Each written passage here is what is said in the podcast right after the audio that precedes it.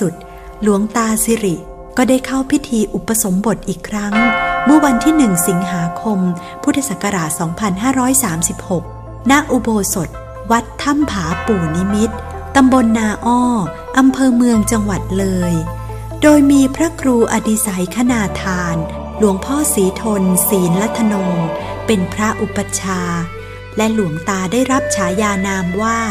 อินทสิริ แปลว่า ผู้มีสิริดุจพระอินทร์ในวันที่อุปสมบทนั้น หลวงพ่อสีทนศีลธโนได้สอนกรรมฐานให้แก่ท่าน และแนะนำว่า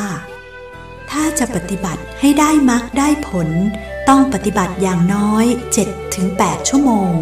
เมื่อหลวงตาได้ฟังเช่นนั้น จิตใจของท่านก็รู้สึกว่า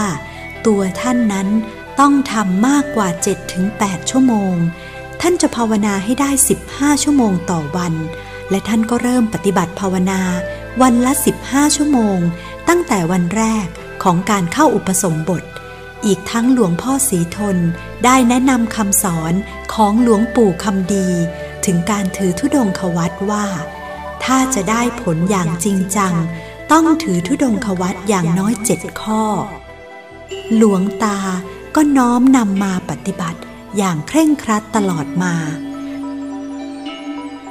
วัดถ้ำผาแดงผานิมิต เป็นบุญญเขตสถานที่หลวงตาสิริ อินทสิริ ได้บำเพ็ญเพียรเพื่อสร้างไว้เป็นสถานที่เผยแผ่ธรรมะ และอบรม